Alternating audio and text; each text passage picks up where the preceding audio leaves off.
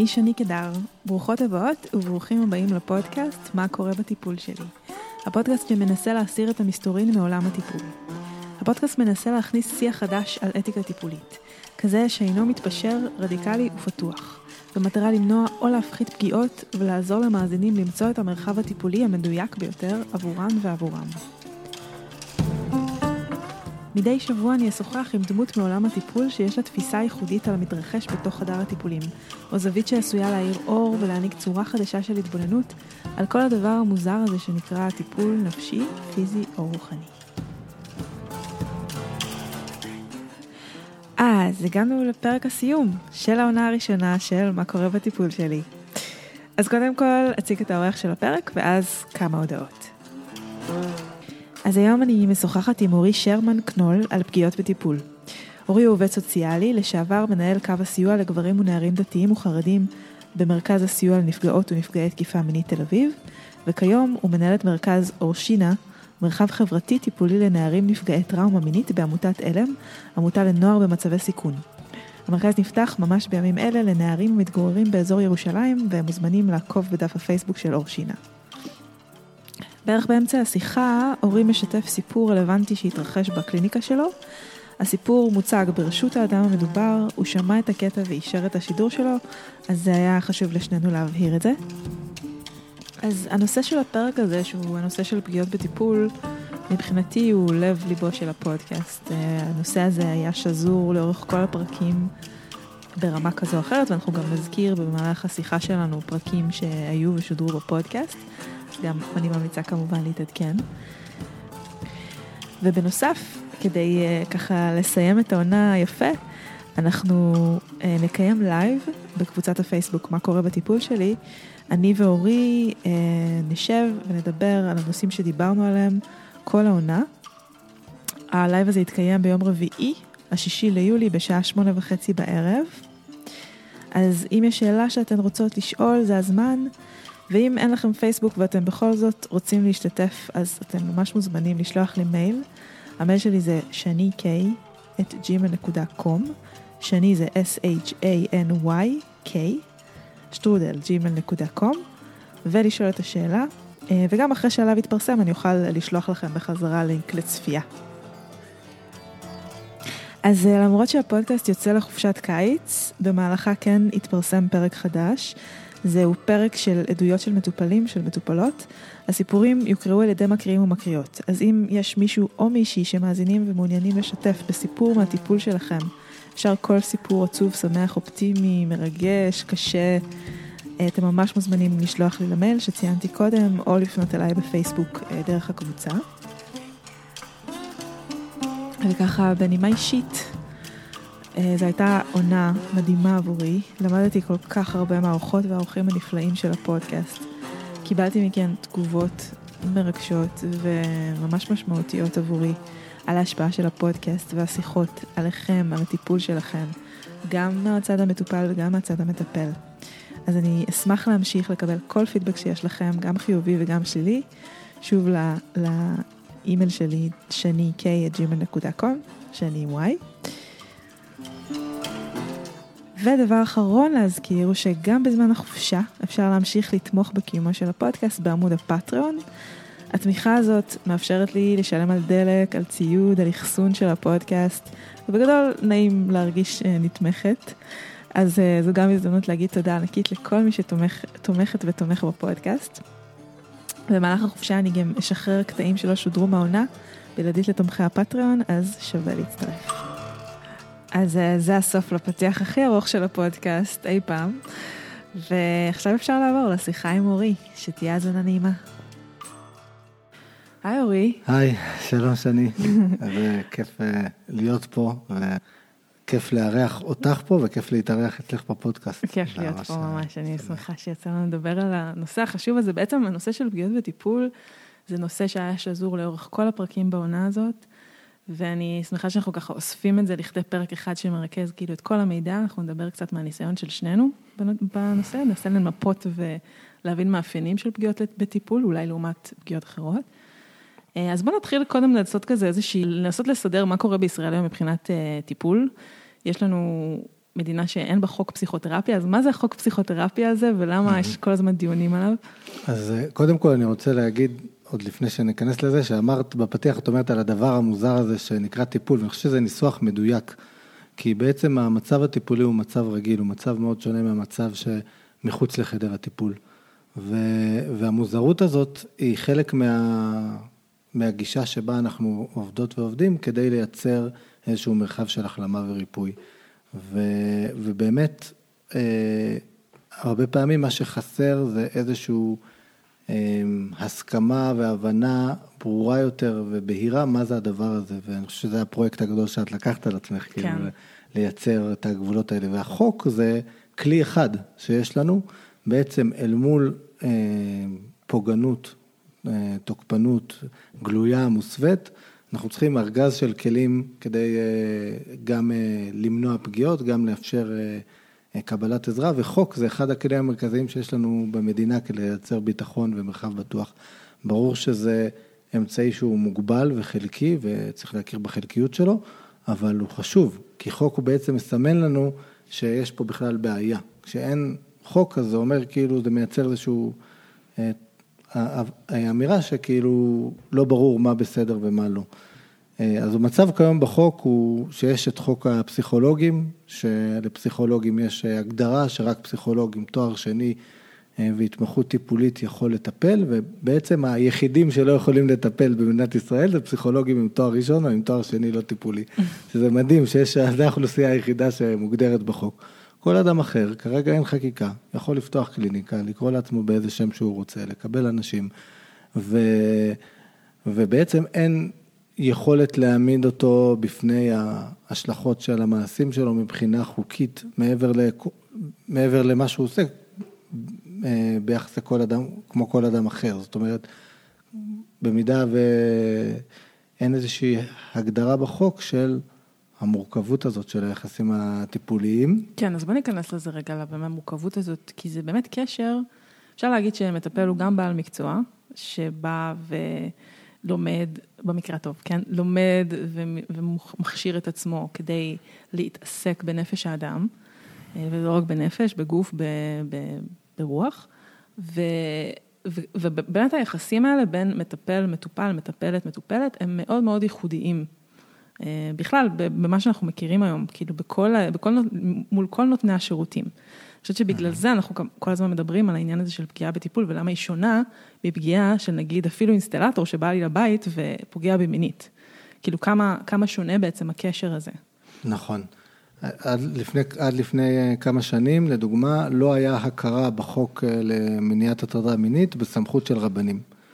ובעקבות מאבק מאוד משמעותי ובעקבות איזשהו קול שעלה מהשטח, פלוס אה, חברות כנסת שלקחו את זה בשתי ידיים. אז היום מוגדר שיחסים בין אה, רב לתלמיד או תלמידה זה יחסי תלות, וברגע שאנחנו מגדירים את זה, אז אנחנו נותנים את האפשרות אה, לפנות ולקבל עזרה, וקודם כל, יש בכלל את המודעות לזה, ש, שהדבר הזה נחשב יח, יחסים של תלות ומרות, ובטיפול, אני חושב שטיפול זה אולי יחסי המרות המשמעותיים ביותר בחברה בעיניי. זה, זה, זה יותר מרב ותלמיד בעיניי, אפילו שאפשר להשוות, וזה בטח יותר מיחסי אפילו עובד מעביד, אמנם המעביד יכול לפטר, אבל המטפל יכול ממש, יש לו גישה לנפש של המטופל או המטופלת, ויש לו את הידע לגבי הנפש, גם את הסודות וגם את המנגנונים של הנפש, וזה ממש, יש לנו כוח אדיר בידיים, וככל שיש לנו כוח יותר גדול, ככה אנחנו יודעים הסכנה להשתמש בו ברעה, לרעה יותר גדולה. כן. ואני אחזור על דבר ששמעתי אותו בכמה פרקים בפודקאסט, ואנחנו שומעים אותו כל הזמן. אה, רוב האנשים שפוגעים, הם לא אנשים, אה, ש... אנשים אכזריים, שהמטרה שלהם היא לגרום סבל אה, ו... וסבל נפשי ו... וכאב נפשי. זה אחוז מאוד קטן, בתור מי שעובד גם עם, אה, עם גברים ש... שנהגו באלימות. אני יכול להגיד שרוב הפונים שהגיעו אליי לא היו אנשים ש... שהם מה שמכונה בשפה הלא מקצועית פסיכופטים, אנשים כן. שאין להם את היכולת לחוות אה, אמפתיה, שזה פסיכופטים, שאנשים שיש להם יכולת רק לחשוב רגשות, כן. אבל לא להרגיש. אם כי יש גם כאלה, כן? חשוב לציין. נכון, לגמרי, פגשתי. פגשתי, כן. ואני יכול להגיד שאחד הסימנים לזה זה כשאתה פוגש בן אדם ש, שאתה מרגיש בפגישות ש, שאתה חפץ, שאתה כאילו יושב איתי בפגישות כמטפל, אבל בעצם הוא רואה אותי ככספומט, אוקיי? זה משהו שהוא... ולוקח זמן להבין את זה. זה לא משהו שמבינים אותו מיד, גם כשאתה מכיר ומנוסה. זה, זה באמת בקצה. כן. רוב האנשים שפוגעים, אנשים שיש להם יכולת להרגיש רגשות אשם, שהם לא רוצים להרגיש את הרגשות האלה, ולכן בכל מיני דרכים מניפולטיביות, אנחנו נרגיש את הרגשות האלה כן. ולא הם. אה, ולכן זה, זה כל כך מורכב, לכן זה כל כך חשוב כן. לעשות את ההגדרה. זה היה בפרק עם, אה, אה, עם עינב יולביץ', שהיא דיברה על הקשת הנרקסיסטית, שבקצה שלו נכון. יש את הפסיכופטים, ואז יש מה שנקרא, קצת לפני זה, יש את הנרקסיסט המליגני, ו, ו, נכון. ובעצם החברה בעצם בנויה מהמון אנשים שנמצאים כן על הקשת. נכון. ועם כן אה, רמות שונות ומשתנות של רגשות אשם, ו... וחרטה, נכון, ויכולת נכון. להרגיש באמת, וגם יכולת uh, לצמוח ולהשתנות ולתקן את הפגיעות נכון. האלה, אבל, אבל כן, זה, זה קשת כזאת שיש, שגם חשוב להבדיל, כן. נכון, ולכן הנושא של טיפול הוא כל כך מורכב, כי בעצם זה שני אנשים שנמצאים במרחב שרק הם שם, במובן מסוים, אה, הקשר הטיפולי משחזר גם את, אה, בתנאים הבסיסיים, בסטינג שלו, הוא משחזר את הסטינג של רוב הפגיעות. שזה שני אנשים שנמצאים לבד בחדר. אמ, יש את ה... ופה זה נושא מאוד מאוד חשוב, אולי אה, הנושא הכי חשוב לדבר עליו, אני אגיד קודם עוד משהו אחד. אני אגיד שאני מאוד ממליץ להאזין, לפני שמאזינים לפרק הזה, באמת להאזין לפרק של יונינה, שמדבר על שערי הפגיעה. כי שערי הפגיעה זה בעצם מאפיינים חברתיים ותרבותיים כן. בקהילה מסוימת, שמאפשרים לפוגע לפגוע ומונעים מנפגע לדבר על זה, שבעצם אם דיברנו על זה שהאישי הוא הפוליטי, זה שאנשים נפגעים זה לא רק סיפור אישי, זה סיפור של איך החברה שלנו מבנה שיח ואיך החברה שלנו מבנה קשר, ו, ועולם הטיפול הוא קהילה, הוא לגמרי קהילה, יש את כל המאפיינים הקהילתיים, כשמתפרסמים סיפורים על אה, מטפלים שפגעו, זה כולנו קהילת המטפלים והמטופלים מרגישים את זה כן. בבטן, את הפחד, את החרדה. את, ה, את התחושה הזאת של על מי אפשר לסמוך, ואני רוצה לדבר קצת באמת על שערי הפגיעה בהקשר של עולם הטיפול הזה. כן. אז באמת שער אחד ראשון זה באמת הנושא של סודיות, שאנחנו לא שמים לב לזה הרבה פעמים, אבל אה, יש, יש המון משמעות לאיך שאנחנו מדברים את חובת הסודיות בפגישות הראשונות. אגיד עוד משהו לפני. אה, המצב המוזר הזה של טיפול, זה המצב הזה שבן אדם נכנס לחדר והמטפל שותק, וכאילו תתחיל. שזה כאילו בעולם הדינמי זה נתפס כמשהו אמ, מאוד מאוד חשוב, שכאילו מייצרים איזה טבולה ראסה, איזה מרחב, כאילו לא מכניסים את עצמנו לתוך המרחב. שיש לזה עקרונות. עכשיו, הקטע עם שערי פגיעה, כן. שהם תמיד יושבים על ערכים חשובים ונכונים. זאת אומרת, הערך של טבולה ראסה, הערך של לתת מרחב למטופל, אנחנו, אף אחד מאיתנו לא רוצה לצאת נגדו. אנחנו פשוט רוצים לייצר איזושהי חשיבה ביקורתית כן. על הערכים האלה וזיהוי של שערי פגיעה. עכשיו, בשביל אדם שחווה פגיעות לפני, שהוא אה, הנושא של אה, יכולת אה, לדבר את הצרכים שלו, להפריד בין הצרכים שלו ושל האחר, להגיע למרחב שלא אומרים לי כלום, שהם מצפים שאני אתחיל לספק את החומר, זה ממש יכול להיות אה, אה, סיטואציה של שחזור. כן. ואם אין את ה... ושחזור גם ברמה הזאת שכשהוא פוגש את הפוגע, או היא פוגשת את הפוגע, הפוגע לא אומר כלום. יש מרחב של דברים קורים בלי שמדברים עליהם, וטיפול יכול להיות ממש שחזור גם של זה. כן. ובמובן הזה, אה, במצב הטוב, אני אגיד, אחד הדברים שצריך להיות בתחילת טיפול, זה איזשהו חוזה טיפולי, איזשהו, אה, ראיתי את הפרויקט המהמם שאת עושה באמת של הכרטיס. אה, טופס הסכמה מדעת, מי שמעוניין, אה, יש את זה בקבוצה, מה קורה בטיפול שלי. כן, זה, זה בדיוק מה שרציתי להוסיף על מה שאתה אומר, ש...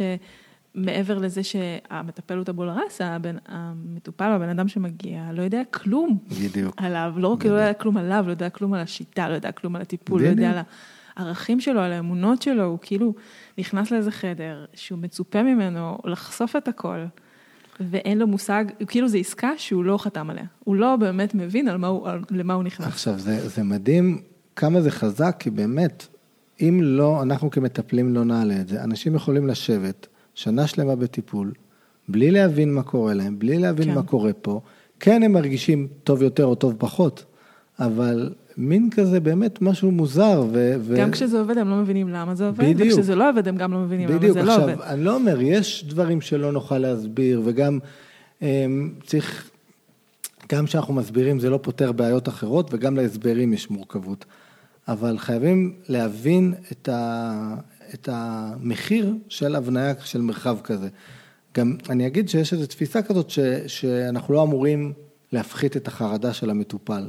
זאת אומרת שחלק מהטיפול זה, אני אגיד את זה בשפה של, אה, שאני למדתי על פרויד, שכאילו שהבן אדם ייקח אחריות על הסבל שלו.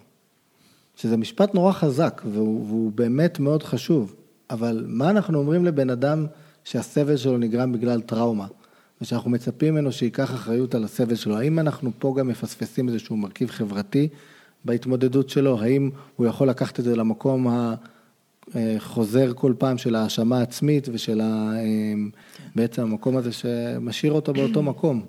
אז יש פה כן. בעצם איזושהי מורכבות. ומה, ולגבי סודיות, אני רוצה להגיד שהרבה פעמים אנחנו אומרים למטופל, מה שאתה אומר פה הוא, נשמע, הוא נשאר בסוד ואני מחויב לסודיות, חוץ מאשר במקרה של חובת כן. דיווח, שזה נושא בפני עצמו, אבל אנחנו לא אומרים לו משהו לגבי השאלה של הסודיות של הטיפול מבחינתו. ואז נוצר פה, אני לא אומר על מצבים, יש מצבים שממש פוגעניים, שמטפלים מבקשים ממטופלים לחתום לדוגמה על הסכם סודיות. זה כבר אני אומר, מטפל שמבקש ממך לחתום על הסכם סודיות, הוא פוגע ב... אני רואה את זה בעיקר בסדנאות, יש את זה בסדנאות שמבקשים מהאדם שמגיע לסדנה לחתום על הסכם, לא רק של סודיות, אלא גם של, שהוא הוא בעצמו לא אמור לדעת מה הולך לקרות בסדנה. כאילו זה חלק מהסטינג של לא לדעת מה הולך לקרות. וזה... אז זה, כן. זה, עכשיו, אנשים יגידו, זה, מה ש... זה התורה שלי, זה, ה... זה האופן שבו אני עובד. צריך להבין שזה מרחב שהוא אוטומטית מאפשר לפוגעים לפעול בו. כי אם אני יודע שמה שאני עושה פה אף אחד לא ידבר עליו, והרבה פעמים גם את הסרת אחריות וכל מיני דברים כאלה, זה כאילו כל, ה... כל האמצעים בשביל לפגוע ולא לקחת על זה אחריות. אז בעצם אחד הדברים שאני לדוגמה ממליץ להגיד למטופלים זה להגיד, אני מחויב לסודיות, אתה לא. ואני מדגיש את זה יותר מזה, אני ממליץ לך למצוא בן אדם אחד או שניים שאתה מעריך וסומך עליהם, לדבר איתם על מה שקורה פה. כי להבדיל, זה אחד, זה אחד מה, מההבדלים ביני, זה אני אומר פה, ביני כמטפל שמחויב אליו לבינו, שהוא לא מחויב אליי. הוא לא מחויב אליי ל, ל, לסודיות, ו, ואני ממש ממליץ על זה, כי בסוף אה, הטיפול, מעבר לעובדה שזה באמת מצמצם שער פגיעה של סודיות בטיפול, גם הטיפול הוא מה שקורה בין הפגישות, וכשאני מדבר על מה שקורה וחושב אותו, זה מאפשר לי את ההתפתחות והצמיחה. ואחד הדברים שאני, אם אנחנו, השאלה הזאת בטח עוד תעלה ונדבר עליה, מה, מה, מה אנחנו יכולים להגיד לאנשים שהולכים לטיפול על סימני אזהרה ונורות אזהרה. כן. אה, אז אני אגיד שהרבה פעמים אנחנו אומרים, זה משהו נורא אוטומטי, איך שהם מרגישים, ו- ואנחנו אומרים common sense, אבל האנשים ש- שחוו יחסים פוגעניים, ה-common sense הזה הוא, נכון. הוא לא כל כך common, הסנס הוא אחר והתחושה היא אחרת. ו- ו- אז אני לוקחת את, את מה שאתה אומר, קודם כל זה מאוד מחזיר אותי לפרק השני עם אה, יערה ניצן, המטופל הפעיל, המקום הזה שבו אנחנו באים, מבקשים, דורשים, אה, רוצים לדעת מה באמת קורה בטיפול שלי, וגם אה, זה כמובן מביא אותי לקבוצה, ש, שבאמת יש המון אנשים שהגיעו לקבוצה ושואלים את השאלות האלה, כמו שאתה מייעץ למטופלים שלך, להתייעץ עם איזה אדם נכון. קרוב, אז, אז הקבוצה משמשת עבור אנשים מסוימים, ובאמת לראות את זה, לראות כאילו, ממש שאלות כאילו מאוד מאוד מאוד, הכי בסיסיות. הכי בסיסיות. והכי כאילו, כאילו, גם דברים שאתה אומר, וואו, ברור שקורה פה משהו לא בסדר, כמה קשה לראות את זה מבפנים, כן. וגם דברים שהם ממש קטנים, אבל יושבים על בן אדם, בן אדם אה, מישהי או מישהו בוחרים להעלות את זה בפוסט אנונימי, ואנחנו אומרים, מה הסיפור? זה מראה כמה כן. התלות הזאת גדולה, כמה התלות הרגשית והפחד הזה לשתף. במובן הזה, אין ספק שהקבוצה, במה שהיא מסמלת, כמו שאנחנו אומרים שהאישי הוא הפוליטי, אז הקבוצה הזאת היא הרבה מעבר למה שהיא מסמלת את ההזמנה שלנו כחברה לאנשים להגיד, בואו תדברו על הטיפול שלכם. וזה כאילו הכי טריוויאלי והכי לא טריוויאלי, כן. וזה כאילו, לא אומרים שבחו של אדם בפניו, אבל זה ממש מבחינתי, זה נורא מרגש לראות את זה, שזה קורה, וזה נורא מפחיד, וזה נורא קשה, וזה נורא, אבל זה, זה דבר מדהים, וזה באמת מבחינתי, ה, ה, המנעול על שער הפגיעה, או צמצום של שער הפגיעה, זה האפשרות לדבר על מה שקורה בטיפול, זה ממש אה, חשוב. כן, אז, אז השער הפגיעה הזה, זה כאילו המסתורין הזה, שאנחנו בדיוק. מנסים אה, להסיר אותו, כן. אה, ולתת את הכוח בחזרה למטופלים. להבין מה קורה בטיפול שלהם. וזה, וגם עוד אני חושבת על זה שבדרך כלל, הדרך שבה אנחנו למדנו וידענו כציבור, על טיפול זה היה דרך ספרים של מטפלים. נכון. זה היה נכון. דרך מקרים שמטפלים נכון. סיפרו לנו על אה, מעין גם נקודת מבט כזאת מאוד מאוד מאוד אה, מרוחקת. דיכוטומית גם, כאילו. כן, רפואית גם כן. כזאת, שבאמת אנחנו מבינים מאיפה, כן. מאיפה זה מגיע. וכשאנחנו נותנים לאנשים לדבר את, את הסיפור של שלהם. הטיפול שלהם, זה נשמע אחרת נכון, לגמרי. נכון. מטופלים. שזה, שזה... שזה בכלל המהפכה הפמיניסטית הביאה לעולם, את, את האמירה הזאת של דברו איתנו ואל תדברו עלינו. ונגיד היום כמי שמקים אה, מרחב אה, לנערים נפגעים, מאוד מאוד עכשיו, היה חשוב לי דוגמה ביום אה, פתיחה שעשינו, זה שלא יהיה רק את ההרצאות של אנשי המקצוע, אלא להביא גם הבאתי את נתנאל פרבשטיין, שהוא גם איש, הוא גם איש מקצוע, הוא גם לומד היום טיפול והוא גם נפגע, ובעצם הוא דיבר בדיוק על, על שני הצדדים, גם כמטופל, גם כמטפל ו, וגם כנפגע, ו, וזה פשוט, זה אחת ההרצאות הכי חשובות שהעמדתי בחיים שלי, ו, וזה מדהים כמה, כמה ידע אנחנו מפסידים כשאנחנו לא מאפשרים את המרחבים האלה. כן, הולך להיות בעצם, אז בפגרה של הפודקאסט, אז אני הולכת להוציא פרק על סיפורים של מטופלים, שיהיה בעצם רק עדויות של מטופלים. מדהים. כן, זה מי שמאזינה, אה, stay tuned. כן. אמ, אוקיי, אז אנחנו דיברנו על השער הראשון, שזה שער הסודיות, בעצם להסיר את כן. המסתורין. איזה עוד שערים יש בפגיעה? אז אני אגיד ששער אה, נוסף זה כל המקום של, אה, של פירוש באופן כללי. שבעצם פירוש זה כלי מאוד מרכזי בטיפול, שבו במסגרתו בעצם אה, המטופל מביא את העולם הפנימי שלו, והמטפל נותן לו איזשהו פירוש. אה, ואני אחבר את זה לעוד מושג מאוד מרכזי, שמושג של העברה.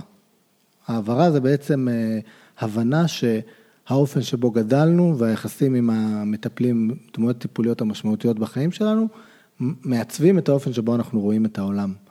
ו, ובעצם הרבה פעמים בטיפול יש פירושי העברה, שזה בעצם, אני יושב מול המטפל שלי ומספר לו כמה כעסתי שהמורה, לא יודע, נתן לי ציון נמוך, והוא מספר לי שזה בעצם הכעס שלי הזה, הוא מגלם איזשהו כעס מוקדם שיש לי על ההורים שלי. עכשיו, זה באמת למידה מאוד חשובה, ואין ספק ש... הקשר שלנו עם ההורים שלנו משפיע וצובע את הדרך שבה אנחנו רואים את העולם. ואני עובד דרך, אה, העברה, דרך יחסי העברה, ואני משתמש בחשיבה הזאת, וחשיבה מאוד מאוד מרכזית. אבל בטוויסט קטן, הפירוש שבעצם מספר למטופל משהו על עצמו, שהמטפל אומר, כשזה נעשה באמירה מאוד נחרצת ומאוד, אה, לא צריך להיות סמכותנית, אבל מאוד חד משמעית, בעצם משנה, יכולה לשנות את האופן שבו המטופל רואה את הדברים, ואם קורה משהו בטיפול והמטפל הוא פוגע, לאו דווקא, ואולי חשוב עוד שנייה שנתייחס גם לטווח של הפגיעות. כן. אה, אבל הפגיעה של המטפל, שהמטופל חווה, חווה אותה, בעצם יכולה להיות מפורשת כבעצם ביטוי ליחסי העברה, ולא של הפגיעה שקרתה עכשיו. כי אה, אה, ביטלתי איזה משהו שהמטופל שלי אמר, או כי, אה, או כי השתמשתי בו לאיזשהו צורך שלי. אני רואה את זה כל הזמן. וזה משהו מאוד נפוץ, אה, כי זה כמו, לא יודעת, הכרטיס אה, החופשי של מטפלים. אה, נכון. כי עם כל דבר, כל דבר הוא יכול להיות העברה. איך נקרא? ריינצ'ק. ריינצ'ק. צ'ק ליום גשום. כן, כאילו יכולים פשוט תמיד להגיד, לא, זה לא נכון. שייך אליי, זה שלו, זה השדה שלו, זה העולם שלו. אגב, זה לא- זה אותו, אם אנחנו מדברים על שערי פגיעה כמשהו שאנחנו רואים אותו, ועל מעקפים רוחניים. אני אחבר גם מושג מאוד חשוב שמתי ליבליך. ליבליך דיברה עליו ונתנאל פרבשטיין דיבר עליו, ומושג שמבחינתי גם פתח לי את העיניים. מעקף רוחני זה בעצם כשיש איזשהו תוכן נפשי, חברתי, אישי שקשה להתמודד איתו, ואני משתמש במשפטים רוחניים או בתפיסות רוחניות כדי לעקוף את הדבר הזה שלא בא להתמודד איתו. אני אגיד שלצד מעקף רוחני אפשר לדבר על מעקף פסיכולוגי נכון. ועל, ועל אה, מעקף גופני, כשאנחנו רואים, אה, סתם, דיברת על חתונמי, שאנחנו רואים אה, בני זוג שהם נמצאים במצב של קונפליקט וקשה להם עם זה והם משתמשים במגע. כאילו כדי, עכשיו כולנו יכולים לעשות את זה, ובעצם יש המון מעקפים, ופירוש העברה זה כאילו מעקף כזה, אני לא באמת רוצה להתמודד עם ההשלכות של זה שפעלתי לא בסדר כמטפל, לא יודע, אני אתן דוגמאות קלאסיות שהן לא כל כך נוראיות, שמטפל לדוגמה אה, נרדם, מתאפץ בטיפול. זה משהו שאגב לא מדברים עליו, אבל כן, הוא קורה. נכון. ו... ואז המטפל יכול להגיד, זה בעצם אה, השלכה של תכני המוות שאתה נושא בעצמך. עכשיו, יכול להיות שזה גם נכון, כן. אבל מה זה עושה לבן אדם שיושב מולך עכשיו, ו... ו... ו... ו... ואיך זה משאיר אותו? זאת אומרת, החזרת אליו את ה... האחריות והאשמה על זה שאתה בעצם נרדמת. כן, וגם מי מחליט מה הנכון פה. זאת אומרת, לגמרי. ברגע שאני בעלת הסמכות, אני זאתי שקובעת מה קורה בחדר. אז אני זאתי שמחליטה אם נרדמתי בגלל שאני לא ישנתי אתמול בלילה, או בגלל שהמטופל שלי, אה, הנה, יש לו מחשבות אובדניות מודחקות. להגיד לדוגמה, אני מתנצל, אני מגיע לפגישה הזאת אחרי שלא ישנתי הלילה. זה דבר שמטפלים לא יעשו. כן. כי הם נורא רוצים לייצר סביבה בטוחה ולא להכניס את הסובייקטיביות שלנו. אבל הכנות הזאת, שבעצם, אני חושב שהמושג הזה של כנות, ובאמת, אה, אם עוד נדבר על פרויד ופרנצי, זה היה אחד הוויכוחים שלהם, שפרנצי אמר לפרויד, יש טקט, יש מושג כזה של טקט בעולם. ופרויד התנגד לזה, כי הוא אמר, טקט זה לא קשור לטיפול, בטיפול אני צריך להיות כנה וישיר, וכאילו, וה... הוא אמר, יש פה גם בן אדם, יש פה גם מישהו שאנחנו צריכים אה, לקחת בחשבון. אני אגיד שזה נורא מתחבר, הפירושי העברה, לפירושים הקרמטיים, ש... נכון. שאת מביאה בפודקאסט, שדיברתם על זה, כאילו, גלגול קודם, זה אותו דבר, זה פשוט אותו דבר בספרית, או לפירושים הדתיים, כן. של אה, יש לך, זה חטא, זה, זה כפרה, זאת אומרת, זה המקום הזה שבסוף לוקח את הטראומה שחווית בחוץ, או לא דווקא טראומה, את האחריות של הגורמים החיצוניים לפגיעה שחווית, ובעצם שם את זה עליך. כן. משאיר אותך אשם ובודד. אתה בעצם מגיע, כן, אתה לא, זה לא משהו שקורה בחדר בינינו, אלא זה משהו שאתה הבאת לתוך בדיוק. המרחב הזה. ואנחנו נדבר על המושג הזה של האשמת קורבן, זה משהו ש...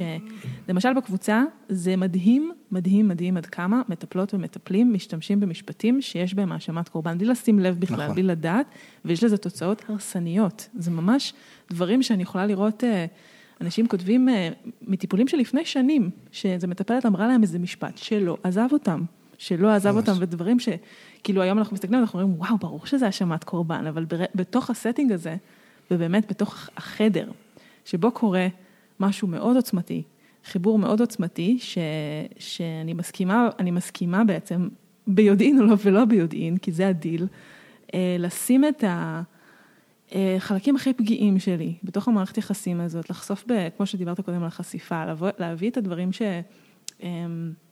כלומר, לתת, לתת את הסמכות הזאת לבן אדם, כי ככה מתרחש טיפול. אני הולך לטיפול כי יש דברים שיושבים לי בבטן, הם mm-hmm. בלתי נסבלים ואני מת מפחד לדבר עליהם, ואז הבן אדם הזה, שאני שם את זה אצלו, זה בן אדם עם הכי הרבה כוח בעולם. כאילו, זה, זה אין, באמת, אני לא חושב שיש מערכות יחסים עם כל כך אה, השפעה וכוח, אה, וזו אחריות מטורפת. כן. אה, אה, עלה העניין הזה של נרקסיזם. אה, ב, ב, דיברנו על זה גם קצת עכשיו, והוא עולה כל הזמן, ואני אגיד שבאמת, כאילו, אנחנו כל הזמן מדברים על הנרקסיזם, על, השלילי, על הצד השלילי שלו, וזה חשוב. אני רוצה להגיד שצריך מידה מסוימת של נרקסיזם בשביל להיות מטפל. האמונה הזאת שאני בכלל יכול לעזור למישהו אחר עם כל מה שקורה לו, זה, זאת אומרת, יש פה איזשהו משהו באמת שהוא כן. לא נתפס לפעמים, כאילו, כן. האחריות הזאת שאנחנו לוקחים על עצמנו. כן, ובאמת... אה, אני חושבת שבשביל זה, כל המערך הטיפולי שנקרא הדרכה, הדרכת עמיתים, לגמרי. הוא, הוא כל כך, כל כך משמעותי וחשוב. וגם זה חלק מהטופס הסכמה מדעת, שאחת השאלות שאפשר לשאול, נגיד את המטפלים שלכם, האם אתם מקבלים הדרכה. ו... שזה, שזה ממש, ממש ממש חשוב. אני אגיד שכמטפל רוב שנותיי עד עכשיו, אני סך הכל לא מאוד מאוד מבוגר, אבל רוב שנותיי אני עובד במקומות ש... שאני עובד במקומות שיש בעצם צוות, ושיש אה, עבודת צוות, ויש איזשהו, בוודאי גם שיש הדרכה, אבל יש לי גם הדרכה וגם את המנהל או מנהלת. עכשיו אני פותח מרחב, אז אני כבר בתפקיד המנהל, וזה נושא בפני עצמו, אבל זה מבחינתי נורא נורא חשוב, שיש בעצם מסגרת שאני, שהטיפול הוא לא בועה. הטיפול הוא אף פעם לא בועה, וכשמייצרים בועה, זה, זה מתפוצץ בפנים, ואני אגיד ש... שהפער הזה בין גם הנקודה שמאוד מעסיקה אותנו פה במרחב, ושאנחנו מנסים לשנות, זה הפער בין מה שקורה בטיפול לבין העולם שבחוץ. העובדה שמטופל או מטופלת יכולים לעבור חוויה נורא חזקה בטיפול, אבל בחוץ אין כלום. כאילו, ואז איזה אחריות יש לי כמטפל על, ה, על הדבר הזה, והרבה פעמים המטפלים אומרים, לא, כאילו, יש לי את השעה שלי, יש לי את ה...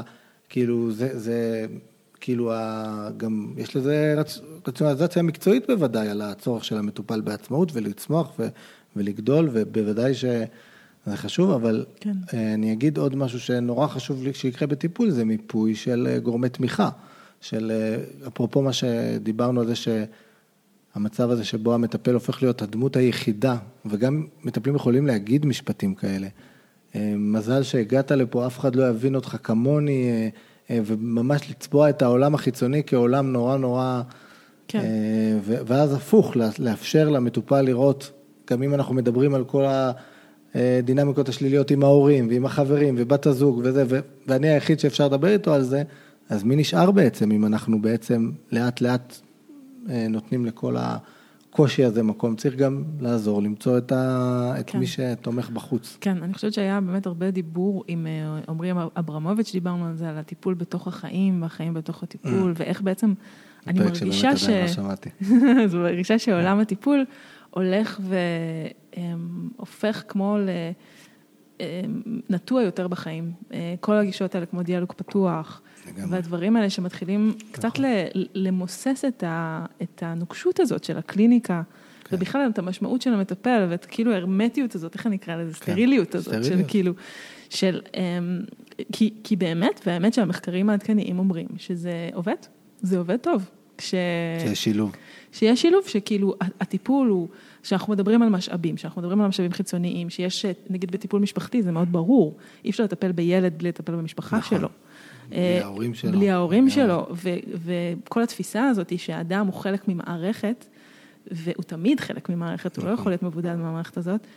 אה, היא תפיסה שחייבת, עולם הטיפול כמו חייב להתעדכן במובן הזה, זה הכל הגאווה שלי על המקצוע ש, שלי, ש, שלנו העובדים הסוציאליים, זה באמת מקצוע שהוא נכון. רואה את האדם בתוך מערכת והוא נורא נורא מכניס, זה לא מכניס את הסביבה לתוך הסיפור ואת העניין החברתי, זה לא אומר שכל עובד או עובדת סוציאלית שעובדים בקליניקה מחזיקים בתפיסות האלה וגם לא בשירות הציבורי. אבל זה כן אומר שחלק מהלמידה והסוציאליזציה שלך זה של אמ, הבעיות הנפשיות כבעיות חברתיות וביקורת חברתית, ואתה לומד בתואר אה, בהרבה מקומות אה, תיאוריות ביקורתיות, כמו תיאוריות של פוקו ותיאוריות של בורדיה ועוד הרבה כן. תיאוריות שבעצם מכניסות את זה שהבעיות האישיות שלנו ודירקה הם, כן, הם בעצם כן, בעיות כן. חברתיות. כל כך חשוב, אני כן. סופר מעודדת מטפלים ללמוד כן. סוציולוגיה. נכון. נורא נורא נכון, חשוב. נכון, שוב, אני אביא פה את דירקרם שאומר שאפילו האקט הכי אה, אישי שבן אדם לוקח כמו אובדנות, הוא בעצם תוצאה של מצבים חברתיים וסיטואציות חברתיות, כאילו, וזה, אם, אם בדברים האלה, בטח גם כן. בדברים כן. פחות קיצוניים. אז מה השורש של הדבר הזה בעצם? איך הגענו למצב הזה שהטיפול התחיל מתוך איזה מצב אה, אה, סטרילי כזה? לתוך הבנה שהיום אנחנו בשנת 2022 מבינים שטיפול במיטבו הוא טיפול שמכליל את כל המערכת. איך, איך נוצר הפער הזה בין סוציולוגיה לפסיכולוגיה? ו...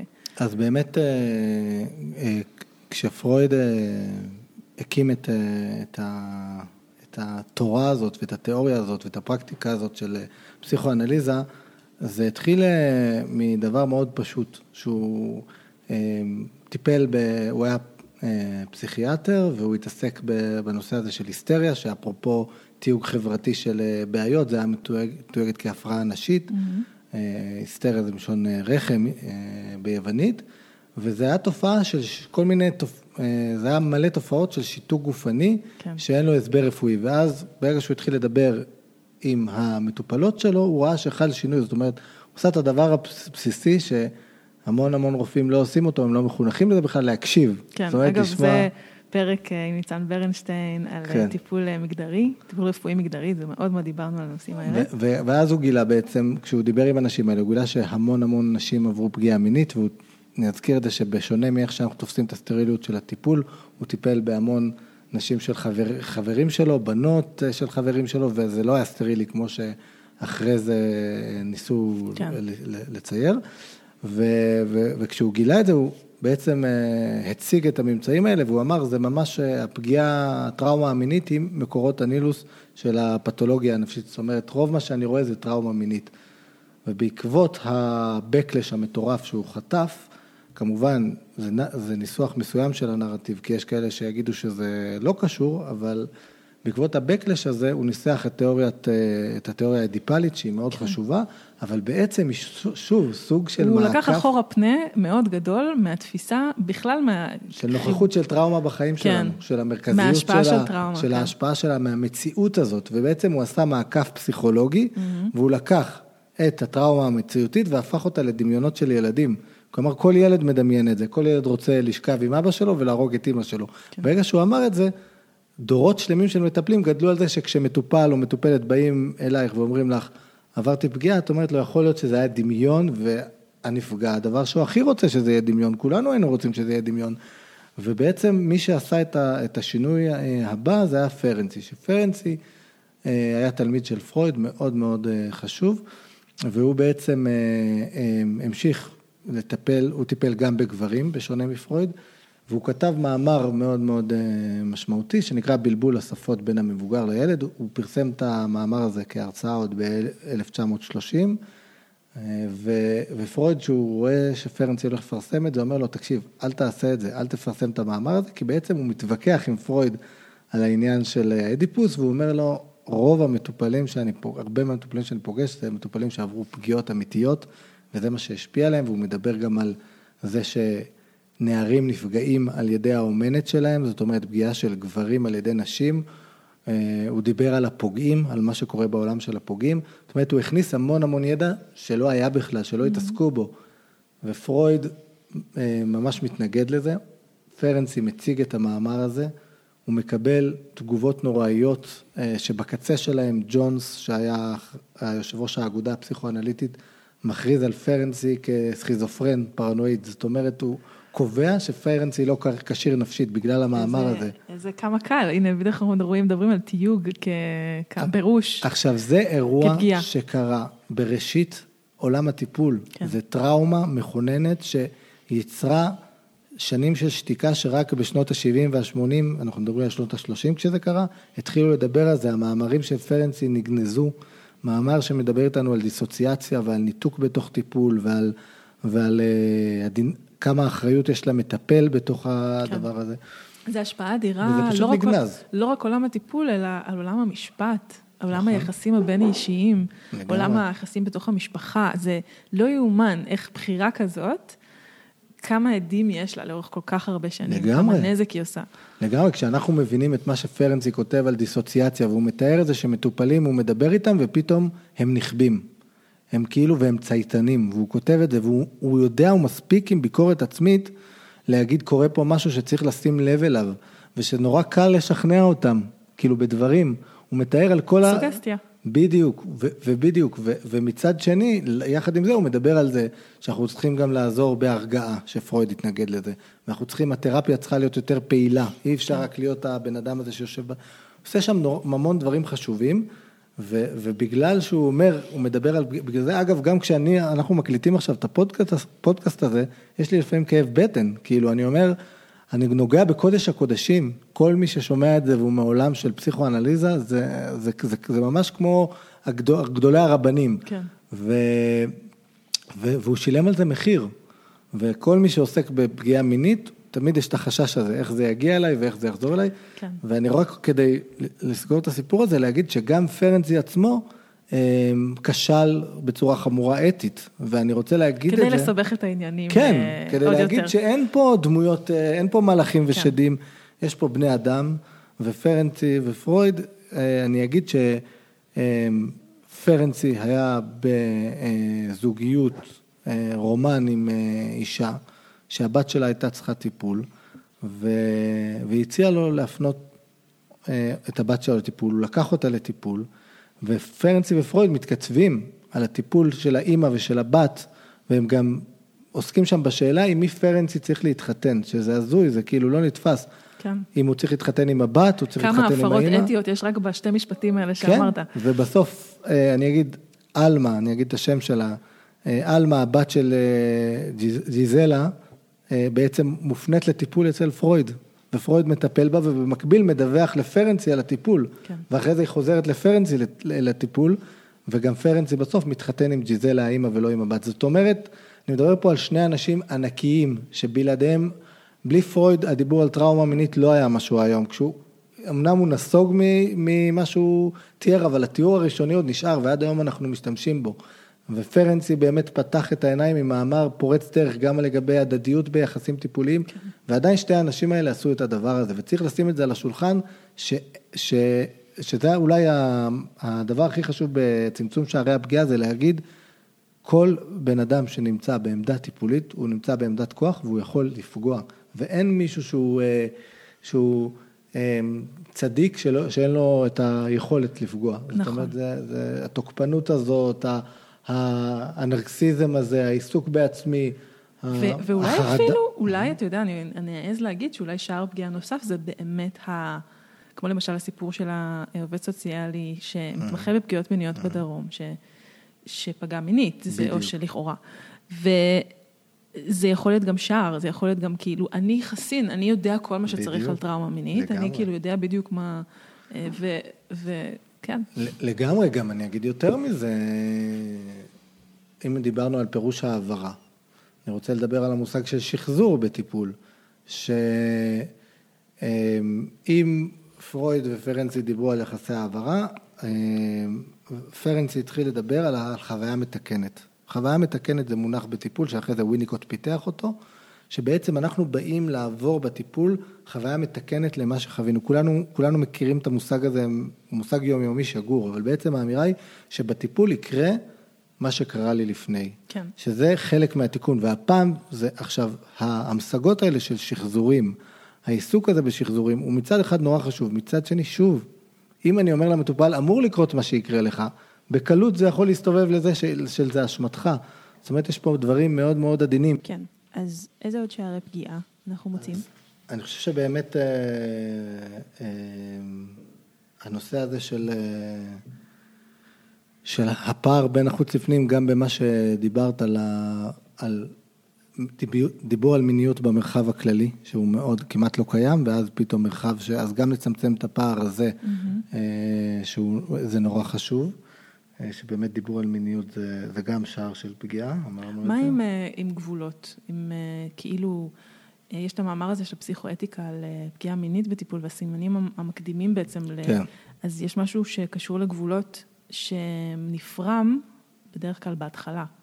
כן. אז, אז יכול להיות שהיחסים הטיפוליים לא יגיעו לכדי פגיעה מינית, אבל עדיין הפרימה הזאת של הגבולות, נכון.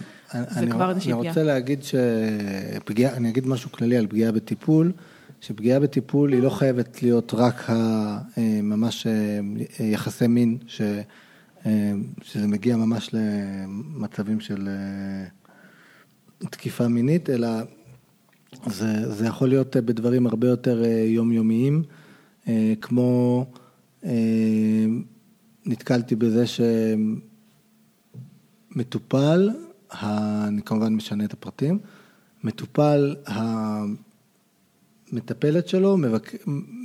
מציעה לו, מזמינה אותו לקנות אה, יצירות אומנות של אה, בן הזוג שלה. כן.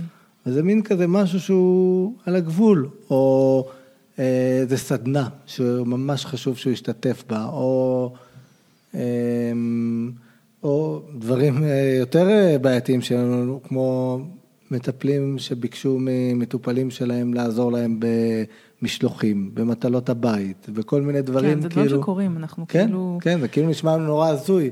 יש גם אה, כל מיני אה, דברים כמו אה, לקבל את המטופלת, נגיד בקליניקה, שהיא יודעת שזה לא הקליניקה של האדם, זאת אומרת שהוא לא מקבל בדרך כלל לעשות בשבילה את האקסטרה הזה, כשגם הדברים האלה, דיברתי על זה בפרק עם דנה קיסרי, שכאילו היא אומרת, שצריך לשאול את עצמנו האם לשלוח שיר למטופלת זה, זה אתי או לא, האם זה נכון או לא נכון, וזה לא משהו ש... זה כאילו בדיוק המקומות האפורים האלה. כי... נכון. ופה הדגש המרכזי הוא על, אפרופו מה שאמרנו על השתיקה הזאת, שלא מדברים על הדברים, זה הדיבור על הדברים, זה כל הזמן אה, לשים, אחוזי טיפולי זה לא משהו ש...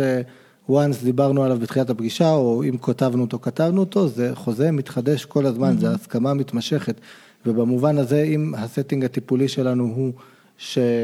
ו... וכל בחירה בתוך זה היא לגיטימית כל עוד היא מדוברת. זאת אומרת, יכול להיות קשר טיפולי שבו לא מדברים בכלל בין הפגישות, ורק אה, אם מקרה חירום מתקשרים ו... ולא משתמשים בוואטסאפ לדוגמה, יש גם אפילו מטפלים שמביאים רק את הטלפון שלהם בבית, זה עוד קיים דברים כאלה, okay. כן. או מייל או כל מיני דברים, כל עוד זה מדובר ומוסכם.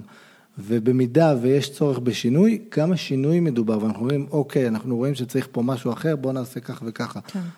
אני רוצה לדבר על נושא לא מדובר בעולם. הטיפול, שנקרא התנצלות.